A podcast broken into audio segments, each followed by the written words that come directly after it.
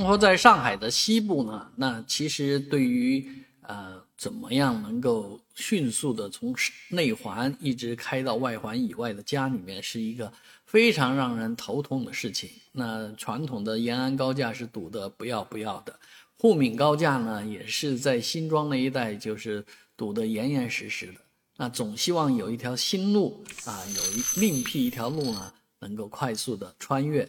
但是呢，限于这个中环以及外环的这个障碍啊，啊，这条路实际上很难开通，很难找到这样的啊畅通的一条路。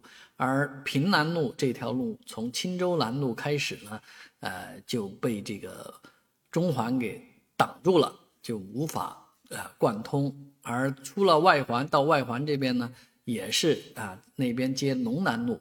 也是被外环挡住的，一个青州，呃，一个平南路呢，断成三截啊，三段不能连通。而新的这个规划呢，啊，有一个非常好的解决方案，就是平南路下穿中环路的这个隧道啊，即将开工啊，这个是一个非常棒的好消息。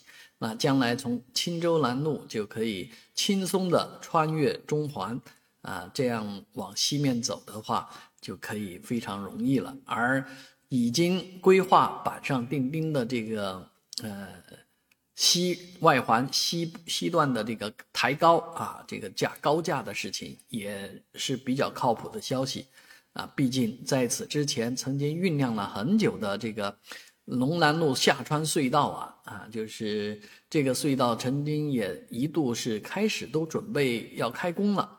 结果呢，被叫停啊！这个规划停止之后呢，那现在有外环路高台，所以平南路能够从地面的方式直接穿越外环，所以这些都是好消息。但是等到它开通，可能还要一段时间。